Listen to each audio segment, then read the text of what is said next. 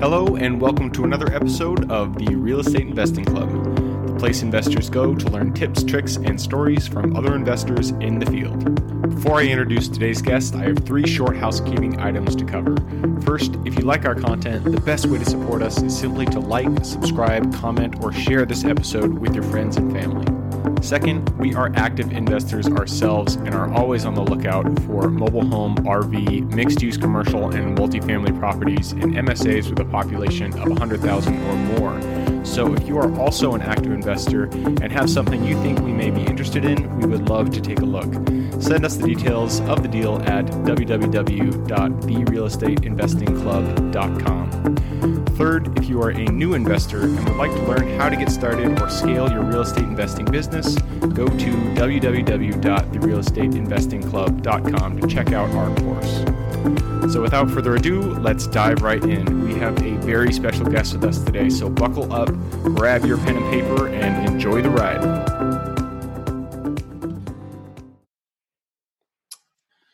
All right, we are live. Today we have Brian Bradley with us from the beautiful state of Oregon, um, the senior managing partner at Bradley Legal Corp. Bradley, or Brian, thank you very much for joining us today.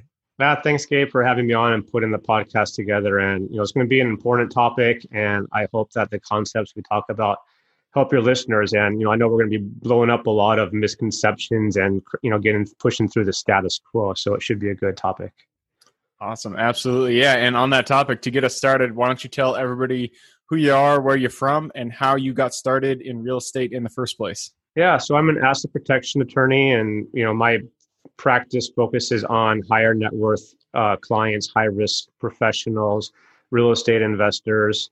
Um, and I was selected to the Best Attorneys of America list, nom- you know, selected to the Lawyers of Distinction list three years in a row, Super Lawyers Rising Star list you know top 100 high stake litigators list and the way i got into asset protection and at this higher level was just through being a trial lawyer and i just got tired of you know seeing people come in after the fact after they were being sued and their lives just turned completely upside down and having a false sense of security that well i have insurance that'll cover me no matter what happens or well i have a revocable living trust a trust is a trust right like i don't understand why that's not protecting me um, and I wanted to get ahead of issues for investors and business owners, entrepreneurs, and people who are trying to elevate themselves and others.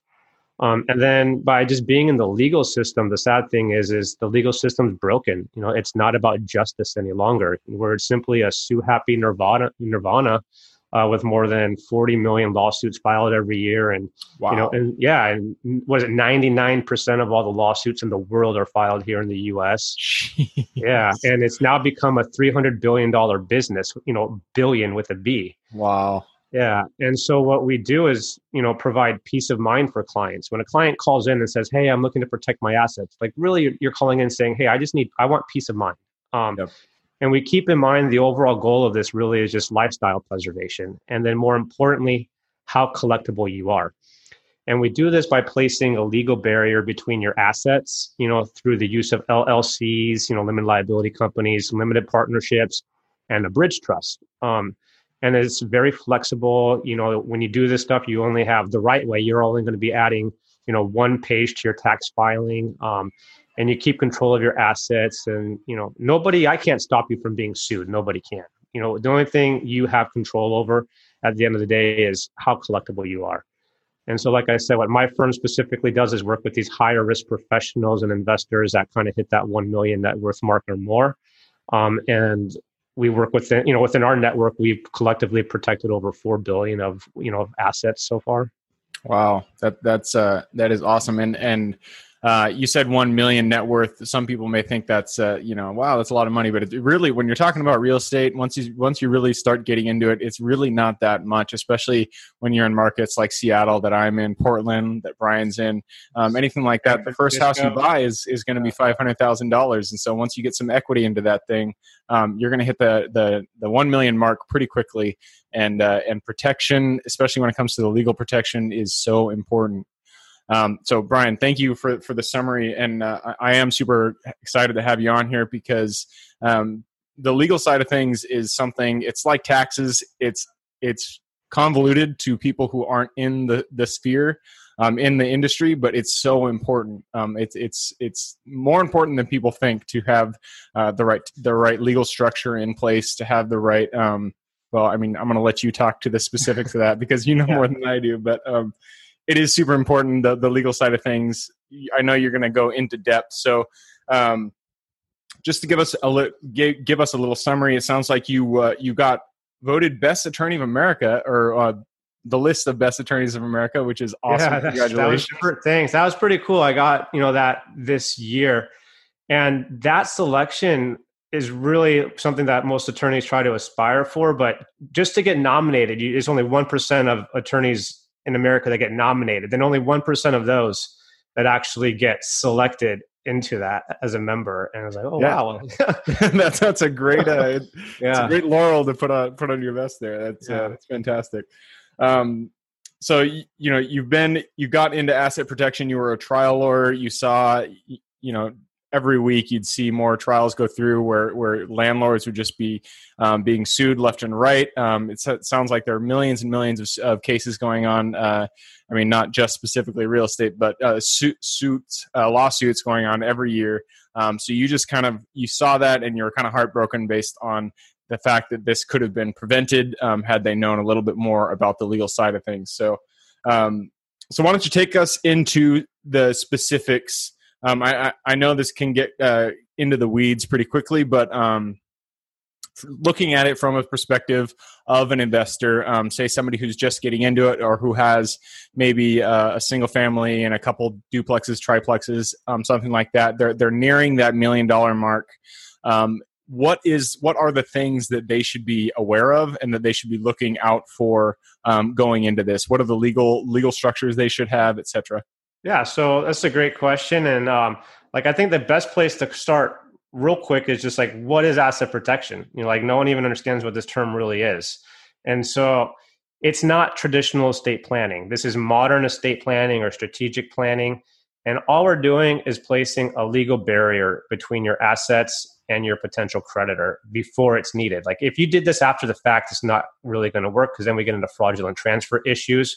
Is preventative planning, and that's it. It's just like a barrier, like a safe that you're going to put your gold or your guns or your valuables and jewelry in. So anything of value you want to put behind a legal barrier and out of your personal name, so it's not easily attached with a lien or attacked by a creditor. And so as we start this process, you know think of it as layering. There's in different scales. Like if you're starting out and you just have a few assets you still want to do something okay? And then as you grow you're going to outgrow a basic llc then you'll need a management company. Then as you grow you'll need something more, more protection wise then you're going to add an asset protection trust. And so as we break this down i want your listeners to think about winter. Um, when it comes to asset protection, we have different layers. You know, I'm from the mountains originally in Lake Tahoe. We get lots of snow. I also lived in Michigan where it's freezing.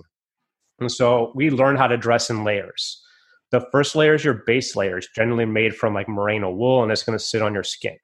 And then you want a mid layer, which is usually a little thicker and it's going to be like synthetic or wool. And then you want a nice outer shell layer that's waterproof. And this keeps you nice and dry and warm when the weather gets really cold and bad outside. You're in the middle of bad winter. But uh, you know, but by layering, you're now more flexible. Like when it gets really hot and you're skiing or like ice fishing or whatever, you can take the outer layer off, or you can take the inner layer off. You can take the middle layer off. You can adjust. You can adjust and make yourself more comfortable. The same thing applies with your asset protection. You know, the base layer, like to address your question of what to do when you're just starting out, is your LLC, you know, your limited liability company. It's going to be holding your real estate. Um, your mid layer is your holding or your operating company. And it's this mid layer where you actually do want to use one of these really strong states that you hear, like Arizona, Nevada, Wyoming, or Delaware. Delaware. Um, now, those base layer entry level LLCs can all be single member LLCs um, if you're going to be layering it with a limited partnership, because that's going to then help you with tax filings when you add to that middle layer um, protection, because all those LLCs and those K1s are just going to flow directly through to the management company. The problem generally is that most clients come to me with like 15 LLCs and they're all single member LLCs, um, but they're all in the client's personal name as the member. The problem is that courts have a tendency to disregard a single member LLC. You know, so they're basically worthless. Huh, what you want, yeah, what you that's what I, it's what I actually didn't know that. Start, yeah, and this is the this is the issue is most people start an LLC, but they don't think about it as asset protection wise. They think about it as tax wise. Yeah, which is fine and it's okay. But if you were just to keep this base level entry, what happens when you actually? I only care what happens when you get sued because right. that's what I'm trying to protect about. If I'm in court, how's this going to hold up? Yep. It's going to become worthless. It's going to be pierced because of the single member entity status. But it's a good thing if you're adding a mid layer limited partnership because that multi member limited partnership is going to own those LLCs. So because that single member LLC is going to pass through to the limited partnership, all those K1s flow directly through through that. So then you're layering. So this is what you're doing by layering. And so, so what's that? I'm going to jump in real quick yeah. here because um, I, you know, I work with uh, with examples work really well for me. Um, so uh, for example, I I have um, you know, me personally, I have some single family, multifamily that are just just me. I'm I'm the mm-hmm. sole owner of them, and I did put them in an LLC, um, but that is where it stopped. So that, that, I just own them in an LLC. So what you're saying is that I should be creating a management company, um, and then transferring the title or the the the properties into that management company. Is that uh, you would keep the properties in that LLC? the ownership of the LLC would be through the limited partnership.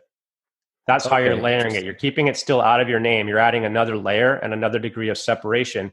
Um, and people forget first word, first letter of LLC is what? Limited. Like they tell you the protection straight there. Like this is just limited, limited. liability protection. This isn't silver bullet, you know, Dracula protection. Um, so you need to realize, and in today's legal state, piercing the corporate veil. It's very easy to pierce a corporate veil just from bad management, bad funding, commingling of assets. Simply by holding an asset in a holding company, that's not really an operating business. That's just you holding an asset in that property. So that's really not a business. So there, that's an easy way to pierce the veil right there because you're not running a business out of there. But you don't want to run out of an operation out of a holding company. You just want it to be held. So you, how you manage all these pieces, people don't get. They just create the pieces, but they don't manage them properly. And so they just converted, for example, if you create a Wyoming or Delaware LLC and you own a piece of property in California, and then you put that California property in a Delaware or Wyoming LLC, you're now paying franchise tax in California. The property is owned in California the injury or lawsuit is going to be coming through California.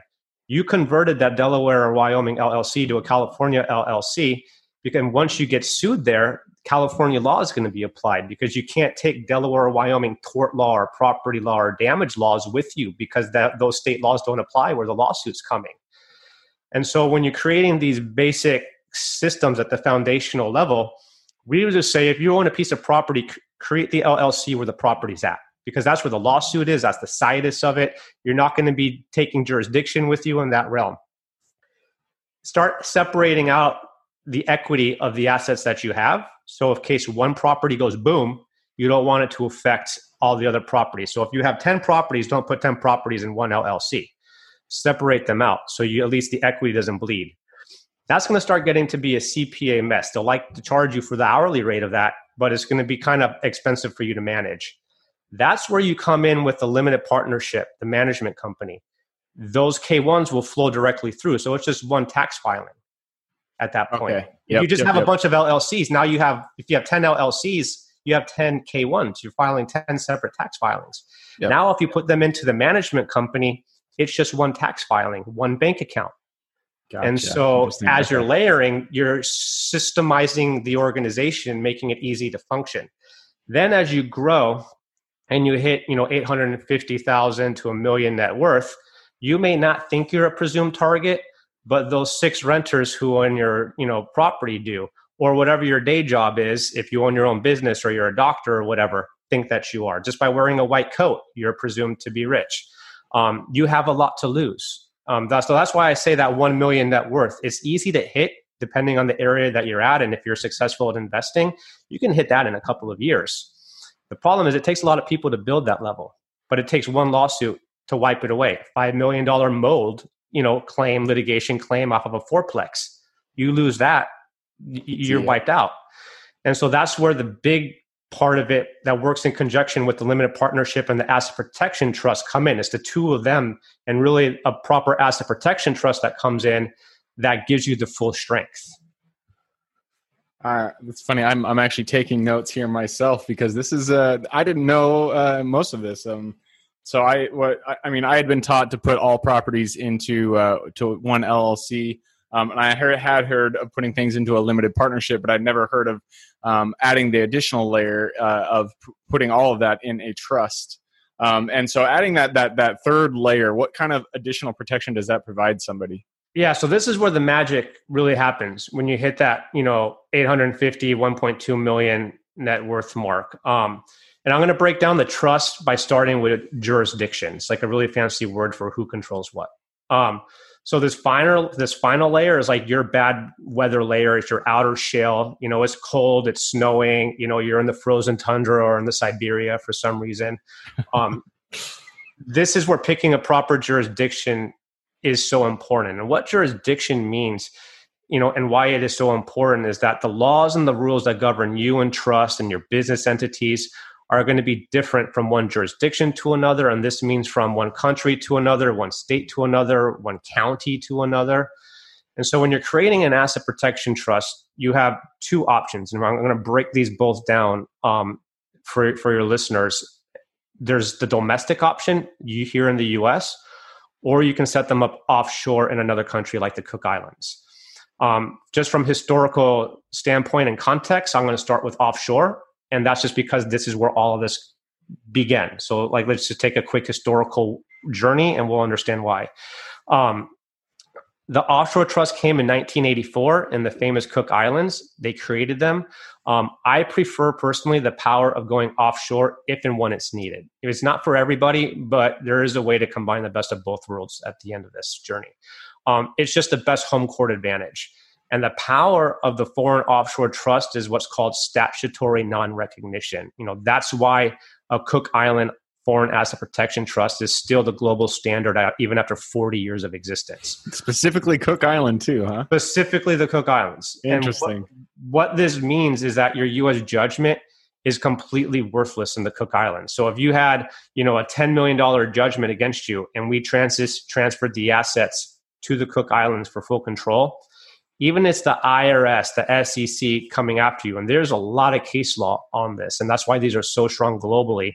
They can't reach the assets to exercise on the judgment. They're safe there because the Cook Islands have statutory non recognition with every country in the world. Sorry, huh. we don't recognize your court orders or your judgments here. Interesting. You would have to start the case all over from scratch in the Cook Islands, facing the highest legal standard in the world, the murder standard, beyond a reasonable doubt. Oh, wow. The plaintiff suing you would have to front all the court costs and fly in a judge from New Zealand. You can't take your U.S. attorneys there, so you got to go find an attorney in the Cook Islands. And the great thing also is if you lose, you pay. And so if you're facing, you know, a burden of proof beyond a reasonable doubt, like the likelihood of you paying plus being able to financially afford all of this is less than a percent. And right. there's only a one year statute of limitations. Huh. It sounds really great, you know, but if you're going to go purely foreign, it's not for everybody, you know, and that level of protection is overkill for a lot of people. And honestly, like I only put about 5% of clients into it. And it's a hard pill to swallow just because it's going to come with a high cost to go purely foreign. Generally, you're talking about $50,000, $100,000. You're going to have ten to $15,000 maintenance fees on that annually. A lot of IRS compliance that you're going to have to do on top of it and disclosures. Um, so what we see is that clients just don't want to deal with all these hurdles and so they go to the domestic US protection trust and those came about 10 years after the Cook Islands started and it started in Alaska and you know once one state does it you're going to have Wyoming Delaware Nevada they're going to all want to get in on this and so now we have about 20 states with some sort of domestic asset protection trust called self-settled spendthrift legislation one way or the other um, but the problem with the purely domestic asset protection trusts and why they fail on effectiveness is that is just the US Constitution and the full faith and credit clause. You can't every state has to recognize and honor another state's jurisdiction. So if you're being sued in California mm. and you have a Nevada asset protection trust or in a judgment from that state, you can't just say, well, hey, sorry, I have a Nevada asset protection trust. the way our legal system is set up is to honor other courts and states' judgments. And then we have another weakness of that, which is a lot of states, those statutes are only for the residents of those states. If you're a California resident, they don't have an asset protection trust legislation. So all of those people have to go to like Nevada or Delaware to create those. There's a case, Kilker versus Stillman, 2012, that came out and said, "Hey, sorry, we don't recognize these out-of-state asset protection trusts. You're a California resident. We're going to get access to those assets anyways. Too bad." Huh. And so, you know, like that's why it, for asset protection, unless you have some sort of offshore component to it, and you're just a purely domestic entity, you're not really as protected as you really think you are. It's more smoke screens. Is something is good, like that's the foundational level, but how it's going to hold up in court if someone has a big lawsuit and a big claim against them, you're not really in a position of strength to negotiate to make that lawsuit go away or say, "Hey, I'll give you a penny on the dollar. Goodbye." Yep. And uh, I, I mean, so many things are, are running through my brain here, but um, I mean one thing that I was thinking was a lot of people think, well, you know, I'm I'm not going to get sued. I run my company very well. Um, there, there's just no risk there. But when you think that way, is when when things can go ha- go wrong. Because when you run a company, especially in real estate, there are other people that are under you that you uh, that you subcontract with, that you have on your actual team, um, that you are liable for, and that uh, you're really responsible for their actions. So if they do something that is against the law, um, you would it would come back to you, and that is why you want this. Uh, I mean, not everybody needs this level of protection, but it is um, it is the reason that you'd want to to have this this type of protection is because uh, not everything is in your control. Obviously, life hap- life happens, and it's always the stuff that you don't think about and the negligence that comes up that will wipe you out. Like I didn't expect a big mold to start coming in there and get black mold, and then someone gets sick, or I didn't expect to give my car to my buddy who drank, drink and drive and T-bone somebody or yeah, I'm renting out that property to them. They had a party. Somebody slipped and fall and you know broke an arm and a fire started. It's just weird things that happen, but these things happen all the time. Is the sad thing about it. You own a business and you own an asset. You're a doctor who also invests in real estate. Now you have a big, massive malpractice potential plus real estate liability um, and everything else. And so it's a matter of what's the whole scope of your life and your liability that we have to protect you from, and we do a risk analysis on that. But the good thing is, is like you don't have to just pick domestic or offshore. You know, like you can actually what's called a bridge trust, bridge the two together and get the best of both worlds. And so that's that's where we go with clients. Is what we're doing is combining, um, you know, the flexibility and ease of a purely domestic asset protection trust with the strength and power of a foreign asset protection Cook Island trust in your back pocket if and when you need it. And the way we do this is by, and it, we started, you know, m- my partner Doug Lodmell created this about 30 years ago. So it's been around just as long, almost as long as, you know, the foreign asset protection trust. So, you know, it's been very vetted in court as well. Um, you have the domestic plan and you, it's an actual foreign asset protection trust in the Cook Islands with an established offshore trustee from day one. And then we build the bridge back domestically by staying in IRS domestic compliance. And so, because we stay in the IRS compl- compliance of a grantor trust, is classified by the IRS as a domestic trust. So now we don't have to deal with all the extra expense of ma- you know the maintenance expense. So now the maintenance goes down to like two thousand one hundred dollars a month. The trust is about you know with the asset management company and an LLC twenty nine thousand. Um, you get the power of offshore Cook Islands if and when you need it. We just then drop the domestic IRS compliance mechanisms, and now you're just purely foreign. Then, when we need to bring the assets back, we slot the IRS compliance is back in, and now you're back to being classified as a domestic asset protection trust. And so you get the benefit of both worlds: the flexibility, the easy, you know, lower level of cost, the le- you know, the the flexibility of the maintenance, um, plus the strength and power of the Cook Islands if and when you need it. And all you're using are tools that have been around for a very long time: LLC, limited partnership, and a trust and it actually simplifies and cleans up your system and gives you true strength. And you can scale into it. So if you're starting out, you're not going to call and be like, hey, I want the bridge trust, Brian. No, you want an LLC. Yeah. Then you may want another LLC. Then two years later, you're going to call and say, hey, you know, how do I, this is getting out of control in the maintenance. Okay, let's put in that management company, that AMLP, that asset management limited partnership. And then two more years later, I need that bridge trust. Let's connect the last piece of the mechanism to it. I, I love it. I love it. So I'm gonna I'm gonna try my best to summarize here because you've covered uh, you've covered a lot of topics so far and it's really great. Um, so I mean we're in the in the end or at the beginning I suppose we're talking about asset protection. So protecting those the the properties that you're buying um, out there when you're when you're doing your investing when you're investing in real estate. Um, step one, when you buy your first property, you're just going to be putting in an LLC.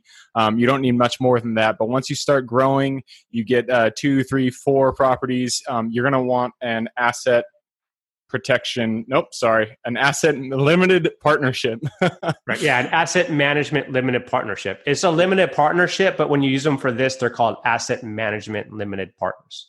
Perfect. And then once you hit that one million, um, one million mark in uh, in net worth, um, so we're talking either equity, um, other assets owned, or just cash, stocks, etc. Um, at that point, you're going to want to go into the trust. Um, and there's two different ways to do that. You can go to the domestic route, the Cook Islands route, and I actually had to Google Cook Islands while we were talking here because I didn't realize where it was. Yeah, uh, it's way out there in the ocean. You don't want to have to go there. Um, so you you have those two options but with, with what you guys do you bridge the two. So you have a, a, a lower um, maintenance cost um, but you still get the protection afforded by the international um, cook islands asset protection trust. Cor- correct. That's it. And then if you were to have a really bad day and you were to call panicking we would determine if it's important to pull the trigger or not. Nine out of ten times it's not. It'd be like a real estate investor going into a flip and someone who's not used to fix and flipping looking at a train wreck and the fix and flippers saying like this is a gold mine. To us we're used to seeing this stuff. So like we would just calm you down. That 1% of the time when we say hey this is a train wreck we need to pull the trigger we would be the ones deciding like we're going to pull the trigger call a exercise a, a, an event of duress and then drop the domestic client compliance offshore cook islands fully now 100% and that's when we come in to negotiate and say, hey, we'll give you a penny on the dollar, get out, go away. Perfect. I love it. Um, and that is why you would hire somebody like Brian uh, to protect you because um, just for that, that the peace of mind, it's not always going to happen. Um, but if it does happen, you're going to freak out. I mean, I would freak out. I know I would. So no, you, you spend somebody- so much time building all of this and then just one unexpected event that's why this you know pre- preventative planning it's just like the reason you have insurance. I don't plan on getting into an accident but i have auto insurance i have home insurance you have it just in case. The just in case is that's not enough for, to protect your whole legacy. Absolutely.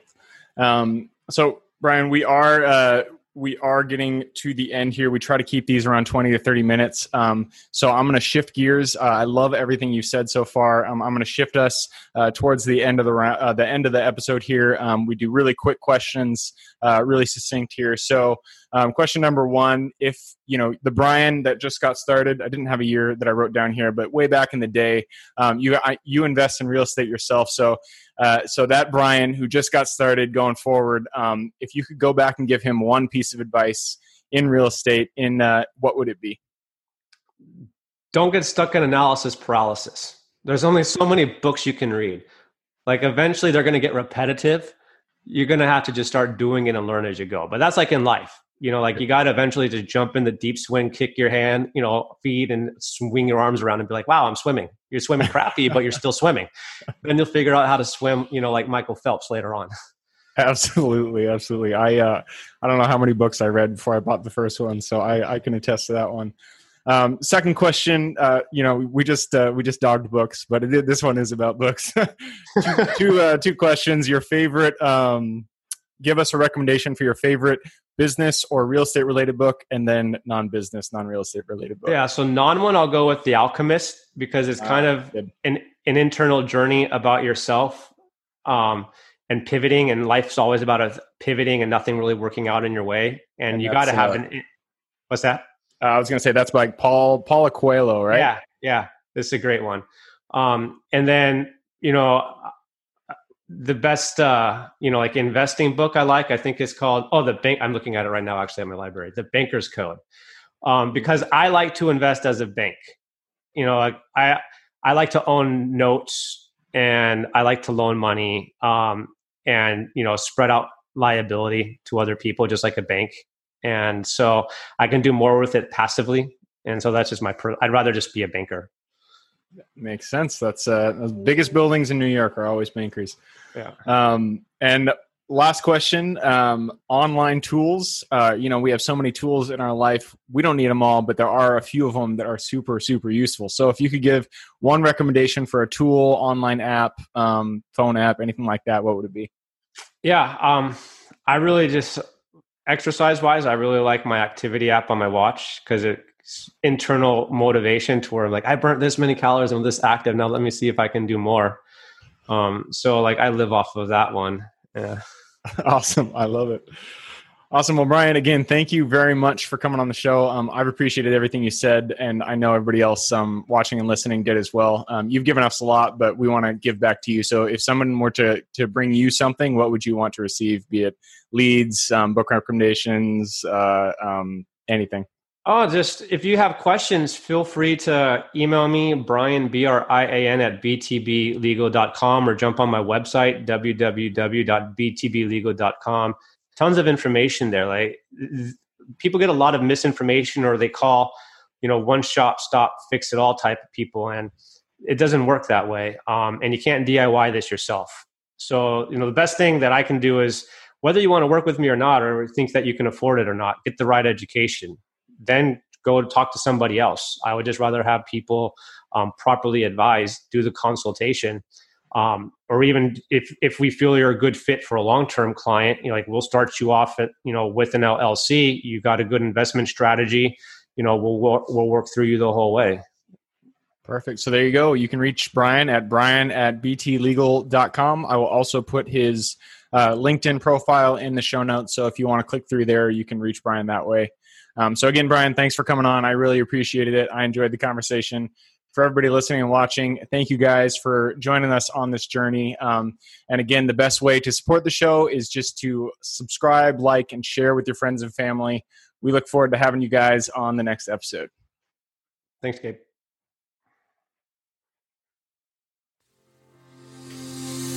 Thank you for joining us on the Real Estate Investing Club. If you feel we provided value, we would appreciate it if you hit that thumbs up, share it with your friends online, whatever it may be. If you'd like to share or partner with us on an investment deal, we are always looking for quality projects. Go to www.therealestateinvestingclub.com to get in contact with one of our partners. Otherwise, I hope you guys have an absolutely fantastic day, and I look forward to seeing you on the next episode. All right, before I officially sign off, I have a quick announcement to make. If you're interested in becoming a passive investor in one of my deals, my own company, Kaizen Properties, is looking for capital partners for our upcoming projects. We invest in what are known as recession resistant assets, mainly self storage facilities, mobile home and RV parks, and industrial properties.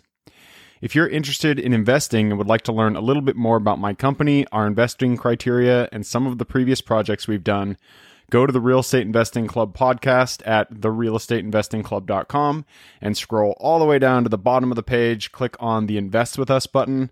That'll pop up the investor form. Fill that out, and we will reach back out to you as soon as we can. Or if you prefer a little bit more of a personal touch, you can reach out to me at gabe at therealestateinvestingclub.com. So, really, that is it. Again, it was a pleasure hanging out with you guys during this episode, and I look forward to seeing you on the next episode.